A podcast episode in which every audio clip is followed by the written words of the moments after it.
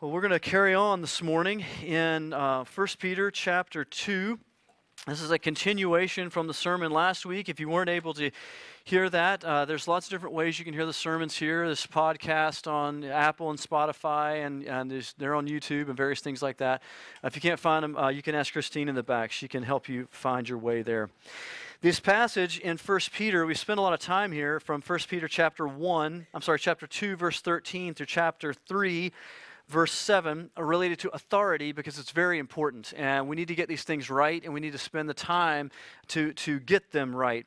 And so we're continuing from the section talking about authority between masters and servants and the way that Peter takes a, a sidetrack and goes into speaking about Christ. Because when talking about masters and servants, he quickly gets into unjust suffering, suffering for something you don't deserve to suffer for. And instead of feeling sorry for yourself, he teaches us a powerfully important lesson about Jesus and how Jesus suffered unjustly.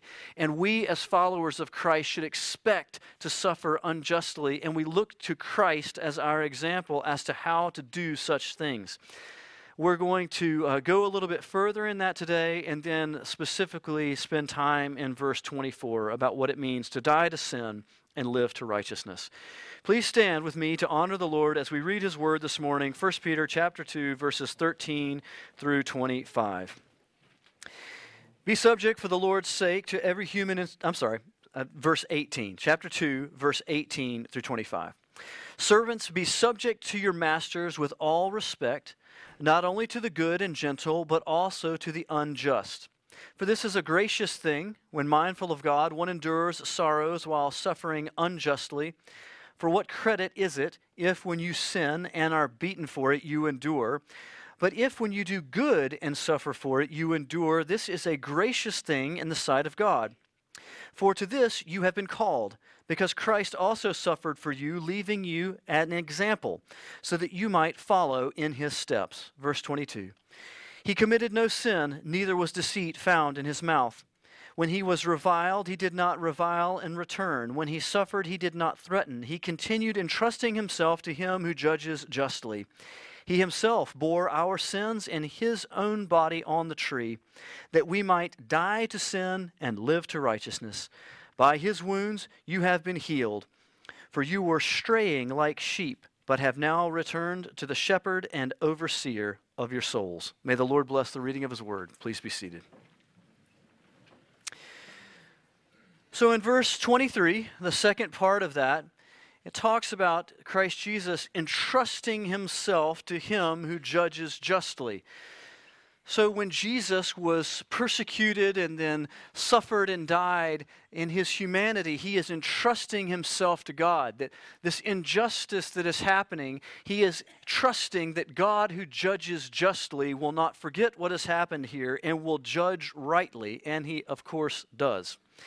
And so, we ourselves, when we suffer unjustly, we are called, as I went into last week, not to take matters into our own hands, not to seek vengeance, but to entrust ourselves to God in unjust suffering.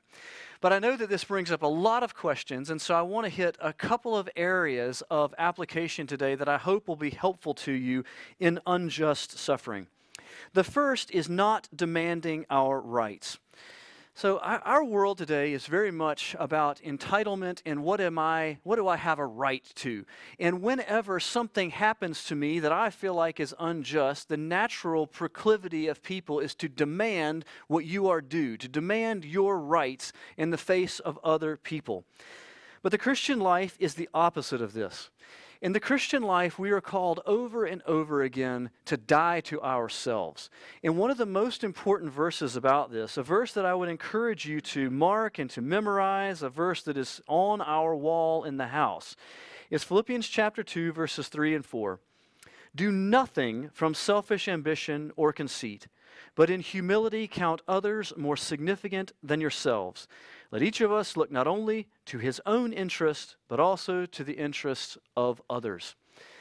And so when someone comes to us and does something to us, whether it is slandering us or gossiping about us or passing us over for something that we are due, or if we are in a terrible situation, we're wrongly imprisoned, stolen from, whatever it may be, the first thing that we ought to do is not look to what am I due in this situation and going and demanding it, but looking to the other person's interest and trying to see the situation from where they are standing. Because this will allow us to empathize with them in some way, and it will allow us ultimately to minister to them in some way. Instead of getting further at odds with a person, it will be the first step to trying to make peace with that person, which is our goal as a Christian. And so initially, we are not demanding our rights when we feel like we are unjustly wronged by another person. Well, for me, when I thought about this passage and application of it, the second thing has to do with self defense. So if someone comes at me and is, is, threatening me, do I, do I not have the right to, to defend myself? I mean, Jesus didn't. He laid down his life. Now, that was for a specific situation. I do believe that we have right, uh, we have a right to self-defense. We especially have a right to defend those that are our loved ones, our family. And that is not really what I'm, I'm talking about here because I believe that if we are honest with ourselves, we'll quickly realize that the vast majority of the situations that we come into, perhaps all the situations in our life, will not actually involve us defending the physical safety of our person. I understand that can happen and that we should be prepared for that, and that husbands and fathers should defend their homes. But the vast, vast majority of what's going to happen to you this week and next week and the week after that is not going to be about that.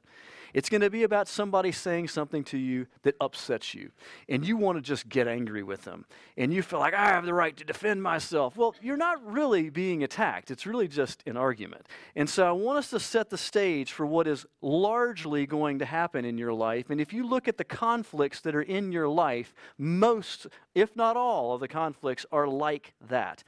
And I want to remind you about something that I think is very, very important. We're given specific lists of elder qualifications in the Bible, which means if a person, if a spiritual man in the church is going to rise to the level of being a spiritual leader in the church, they must meet certain qualifications.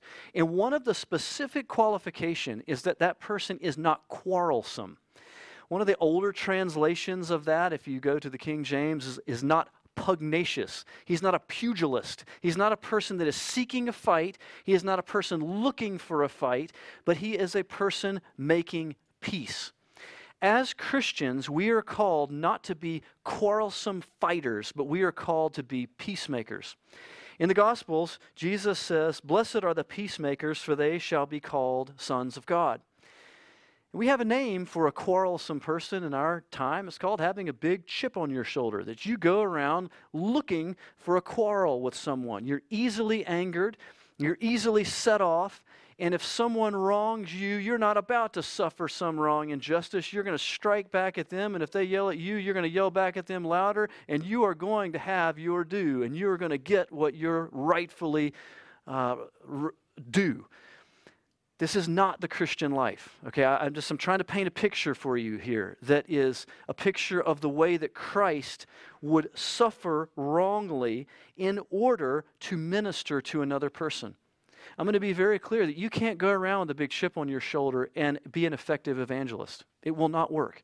You cannot talk to people about the sinfulness of their life in an empathetic, in a kind way where they know that you have their good in mind and that you're trying to tell them something that is important for them, that you're not trying to start a fight with them, you're not trying to argue with them, you're trying to help them.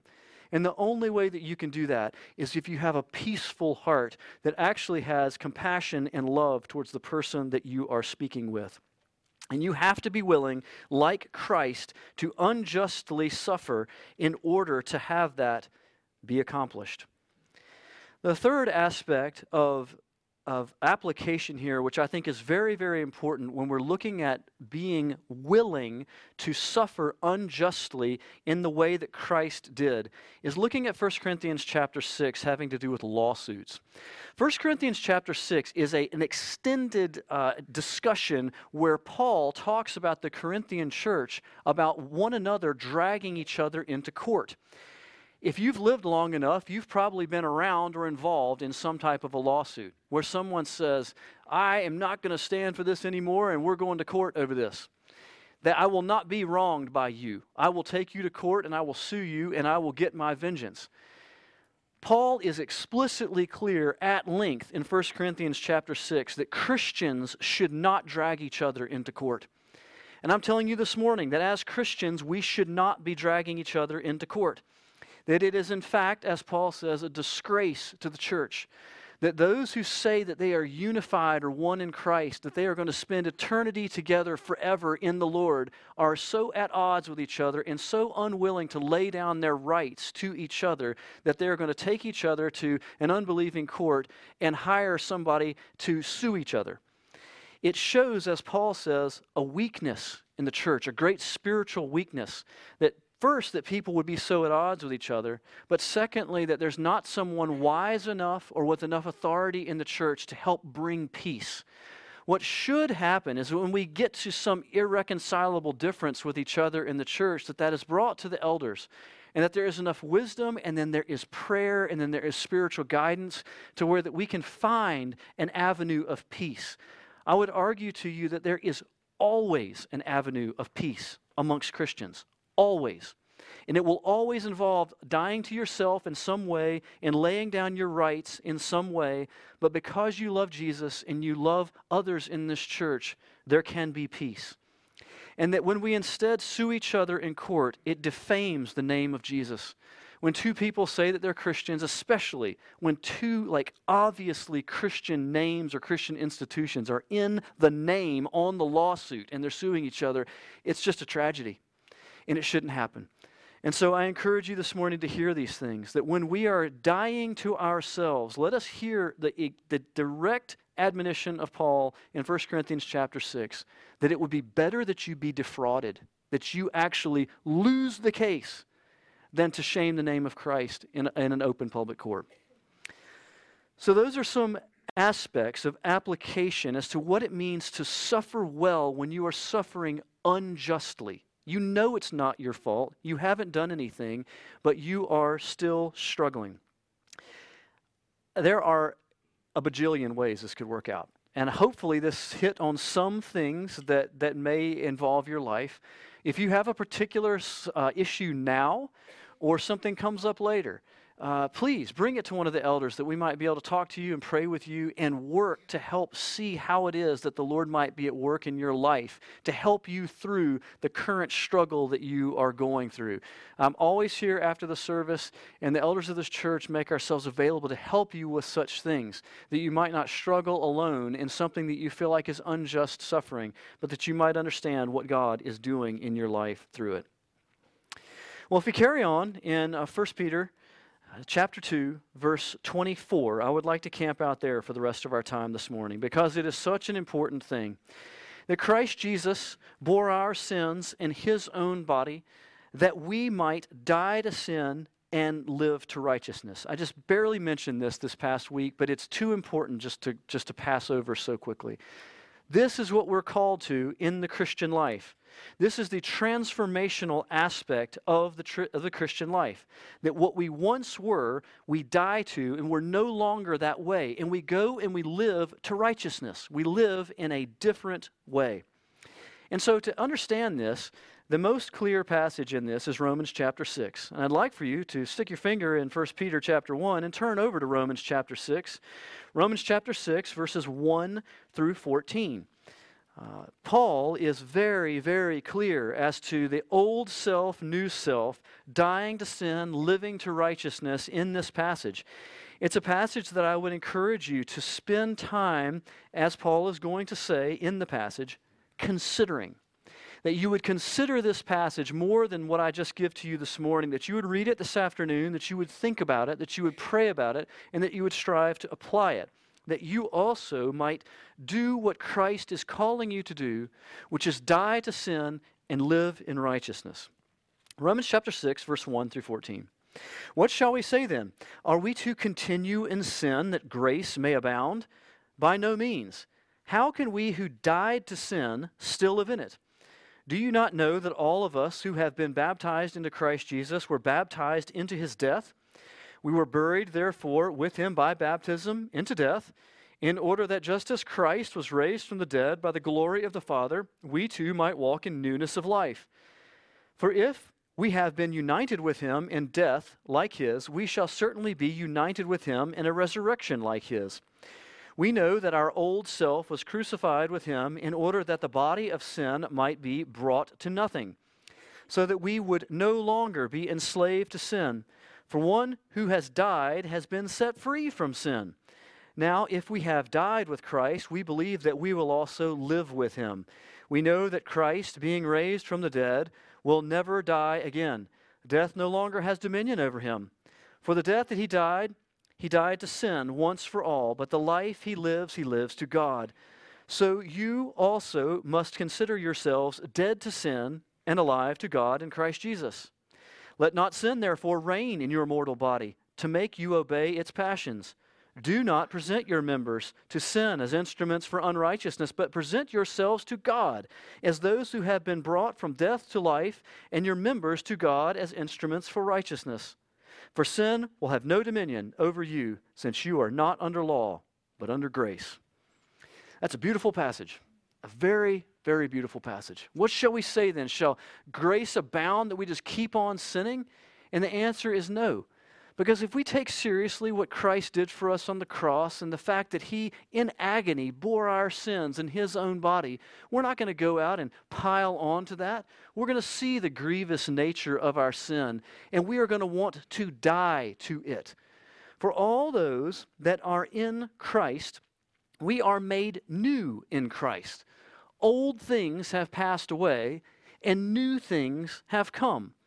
The old way that we used to be has been joined with the crucifixion of Christ. And that in that crucifixion, we are no longer enslaved to sin. When we come to Christ Jesus, we are given a new heart. We are given new desires, a new direction. We are united in the resurrection, strength, and power of Christ, and we are free from the bondage of sin. Paul says here that we are no longer enslaved to sin. We understand what it means to be enslaved to something. We cannot get free of it, it just keeps pulling us back in. And before we came to Christ, there were habits and patterns of our life that we could not get free of. No matter what positive thinking we had, or what book we read, or what pattern we walked in, it kept just drawing us back in because we did not have the power of the Holy Spirit to break free from these things. But in Christ, we are a new creation, and we are able to put to death sin. In verse 11, Paul writes this So you also must consider yourselves dead to sin and alive to God. Considering is an important word. It means that you think about it for a while. You, you turn it over, you mull it in your mind. And that's hard to do because in this day and age, we live such fast paced lives. There's something always beeping and dinging, and there's always something going off, and, and it just breaks our concentration constantly. But I will argue that you need to, as a Christian, make time for quietness in your life. Like find a way to carve it out and push other things out that you might be able to consider in your mind what has been written about Christ Jesus and what is going on in your life between you and God. And as you consider these things, consider what Christ has done for you, what has been promised to you in the Scriptures. And you choose to go out and live your life by faith according to the promises that you have in the Scriptures. And a good, big part of that is dying to sin. As it says in verse 13, we go out from this consideration to act. And we act differently because of what we have considered in our mind. And the first thing in verse 13 that we do is we do not present our members to sin as instruments of unrighteousness which means you don't walk right back into the same trap that you were in before. You don't go right back to the same place. You don't go right back to the same website. You don't go right back to the same friends. You do something different. And by the power of the Holy Spirit, you are able to do something different that you couldn't do beforehand. And this has to do with dying to sin. But the second part, in the second part of verse 13 here, but you present yourself to God as those who have been brought from death to life, and your members to God as instruments for righteousness. And you say, Pastor Vic, what does that mean? Well, it means exactly what it says. And I want to encourage you to literally apply this. that when you wake up tomorrow morning and you spin around and your feet hit the floor, that you would say, God, I want to present myself to you today as an instrument of righteousness. I want to live for you today. I don't want to live like I lived yesterday.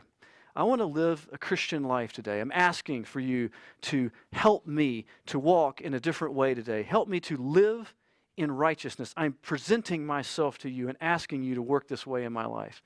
And you will begin to see a radical change come over your life when you begin your day every day like that. Instead of just falling out of the bed and just running to the first thing that you can run to, the first text message that comes in, or whatever else. The worst being you roll out of bed, turn on the news, and just get inundated with every horrible thing that's happening today, and then you begin your day with that. Begin your day with the truth of Christ Jesus, considering who he is, and presenting yourself to God as an instrument of righteousness. If we go back to 1 Peter, this is the heart and soul of living in righteousness. That he himself, as it says in 1 Peter 2:24, he himself bore our sins in his own body on the tree that we might die to sin and live to righteousness.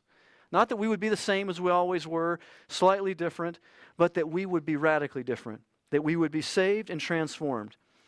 And I want to argue this morning that the sweetness and the joy of the Christian life comes in the living for righteousness. The stopping stuff and the dying to sin is absolutely imperative. Casting off the sins that so easily entangle is a necessary part of the Christian life. But just stopping things and not doing things is not enough. It's the living for Christ, it is the seeking after righteousness where the joy and the sweetness of the Christian life comes. And I know it's for me, and I believe for a great many men especially, we're good at duty bound stuff. We're good at stopping stuff. We're good at, I'm going to die for this. I'm willing to die for this. I'm willing to stop doing things for this. But when it comes to living, like how do I live for something, it becomes a lot harder because it's different. It's not, it's, it's outside of the normal bounds of duty, and it calls for us to live in such a different way. And I am completely convinced that this living for righteousness cannot be done alone. It is to be done within the community of the church. We are called to live together in community. And as we live for Christ and we seek his righteousness, we need each other. And that's why I'm going to, the way I'm going to talk about this living for righteousness is talking through our church covenant. Never done this before, I should have. I apologize.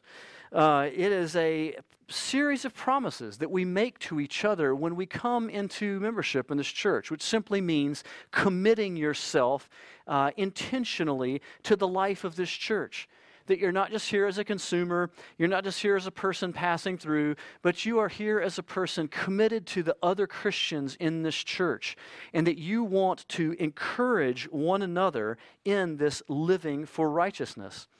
And as we do this, we find that we are able to make progress in the Christian life that we could not make before in, on our own because we need each other.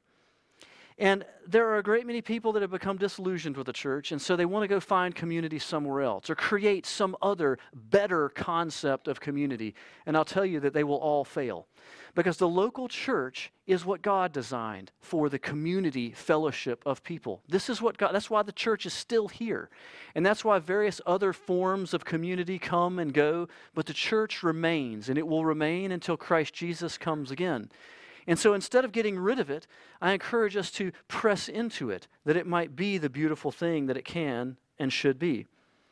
So when we're looking at the breakdown of the church covenant, if you don't have one or you would like to have one, they're, they're available in the back. You can grab one on the way out, or they're also available on the website.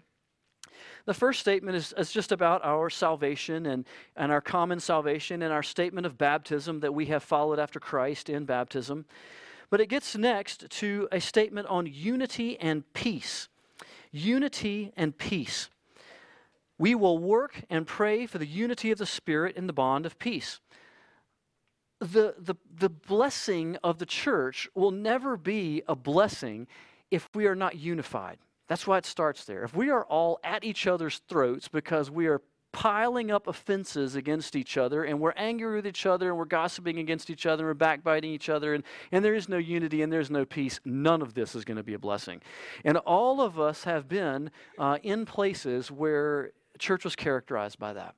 And so there's a reason why this church covenant begins and ends with the idea of church unity and us passionately striving to reconcile with each other dying to ourselves, looking to others' uh, needs before our own, that we might have a church that is reconciled first to Christ and then to each other. Because we earnestly love Jesus and we earnestly love each other.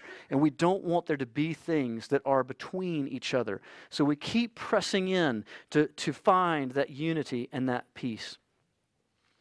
The third paragraph of the church covenant speaks to the tone of the community life of the church.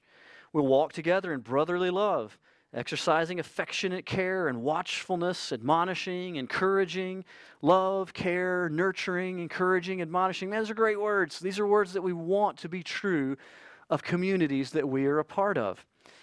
And you are a part of taking that up, that you go and you earnestly care for another person.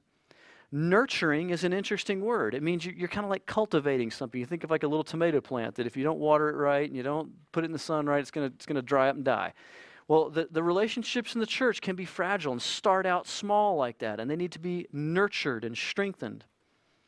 But the admonishing and encouraging language is also very important, that specific language.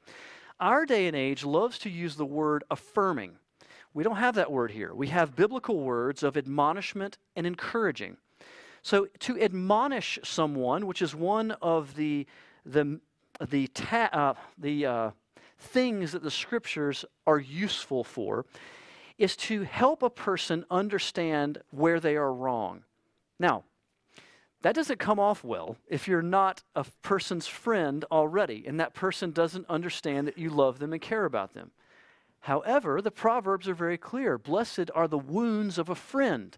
Like when a friend, a person that you know loves you, know has your best interest at heart, comes to you and says, You really need to look at this. Like this is not good. You need to, you need to change here. And you'll be wise to hear your friend admonish you and make a change because they're trying to help you. This is the nature of what we're trying to do in this church that we love each other so earnestly that when we come to a brother or sister that we have made a relationship with and we say, I need to talk to you about something. Like, this is off track. And I'm trying to help you see this. And I'm encouraging you to go in this way that God would have you to go. It helps us all grow and be better. To just affirm someone where they are is you're not going to see that language in the scriptures because the scriptures are not affirming us where we are. They're saying you were a sinner and you repented from that and now you're making progress and we're all looking to Jesus and we are worshiping him and we're trying to strive after him. So we are not affirming sinners in their sin where they are. We are trying to admonish and encourage one another in a tone of community and love and care and nurturing. The next paragraph talks about assembling, assembling together. There's a reason why we're here together this morning. If you've been with this church long, you've been a part of the struggle of out in the field and in the Pennington's backyard and in here when like we weren't supposed to be in here and all kinds of things that we struggled through to try to be together because Zoom calls stink. And distance learning is no good. Like it is a struggle. There is something very important about being here together with each other and actually hugging someone's neck and actually praying with someone in person and actually going and eating a real meal together and actually seeing the nonverbals of a person's face. Like these things are essential. They're not just good, they're essential. And as Christians, we must fight to remain together and come together in both large and small groups. It matters. Um, this is a struggle in our day and age we do uh, record this service and it's put out live, but I, I just, I always have like a, uh, you know, I just, it's not the same. Okay, it's not the same. And I've been eh, confronted with this very real, in a very real way recently, when, you know, with, when people struggle with deep things and their only connection with church has been watching someone online that won't come visit them when they need to be visited. They won't come pray for them when they, they have no real connection with anybody. You need to be connected with real people in the real church so that when you struggle, you have someone that you can reach out to and knows your name and will pray with you and care for you and watch over you. Praying for one another is next. Participation in putting your arm around someone and asking God to intervene in their life. I encourage you in a habit that a, friend of mine instructed me in, and it changed my, it really, it changed my life in ministry. He would say, You should just pray for someone now. Like, don't tell them that you're going to pray for them and then forget to pray for them. Just stop and put your arm around them and say, Can I pray for you right now? And he used to always pray for me right, right in the moment. And it just changed me. It, it really, and I, now I do that all the time. But those of you who think I, I didn't used to always do that, I do that now because of the influence of this person. And I encourage you to do that with each other. When you see someone is heavily burdened and they ask you to pray for them, ask, Is it okay if I prayed for you right now? And you just put your arm around them and you stop and you pray for them right then. That's what we're doing here in the church. We're asking God to intervene in each other's lives. The next paragraph has to do with the nurturing and care of our children and our young people, it is absolutely essential that we care about the next generation and that we seek to evangelize and reach our children for Christ. It is our prayer in this church that not a single one of our children will be lost and that the wayward, prodigal children that are represented here would come back to Christ and that they would come to know Him. And it is absolutely important, as a part of your physically being here, that your kids hear about the gospel from someone other than just you. When they come in and they hear about the gospel from another young person that's their age, or an older person, or their teacher, or their small group leader, and everybody, like, wow, my parents aren't crazy. Like, there's a lot of other people that believe these same things, and look at the good things that came in their life. And this is important. And so we are committed to care not only for our own children, but also for the children of our brothers and sisters in Christ. The next paragraph has to do with unity again. Rejoicing together that when something good happens to another person in this church, we're not jealous and covetous of what happened in their life. We rejoice with them. But in the hard things of life, we bear one another's burdens. And I cannot emphasize this enough. If we put a big old barbell up here and stacked a giant pile of weight on it, and to where no one person could pick it up, even the strongest of you couldn't pick it up. But if we then disassembled it into all its different plates and handed it out to the people of this church, we could carry that weight a long way. And that's what it means to bear one another's burdens. There are all kinds of burdens related to this church right now in this place hard things emotionally, physically, financially that people are going through, and they cannot literally bear up under them by themselves. And they need other people here to help bear those burdens. And I need you to understand that I have no cape. I am not Superman. Like, I cannot bear all the burdens of all the people in this church. We have to bear each other's burdens. I want to hear from you. I want to pray for you, but I can only do as much as any other person can do. And so we need to get involved with each other's lives in real ways to where we do a number of things. I would say first that we observe each other. Like you really do observe another person, which, by the way, has to do with putting away selfishness and looking to the interests of others. You're not so consumed with your own self that you're oblivious to the needs and burdens of other people around you.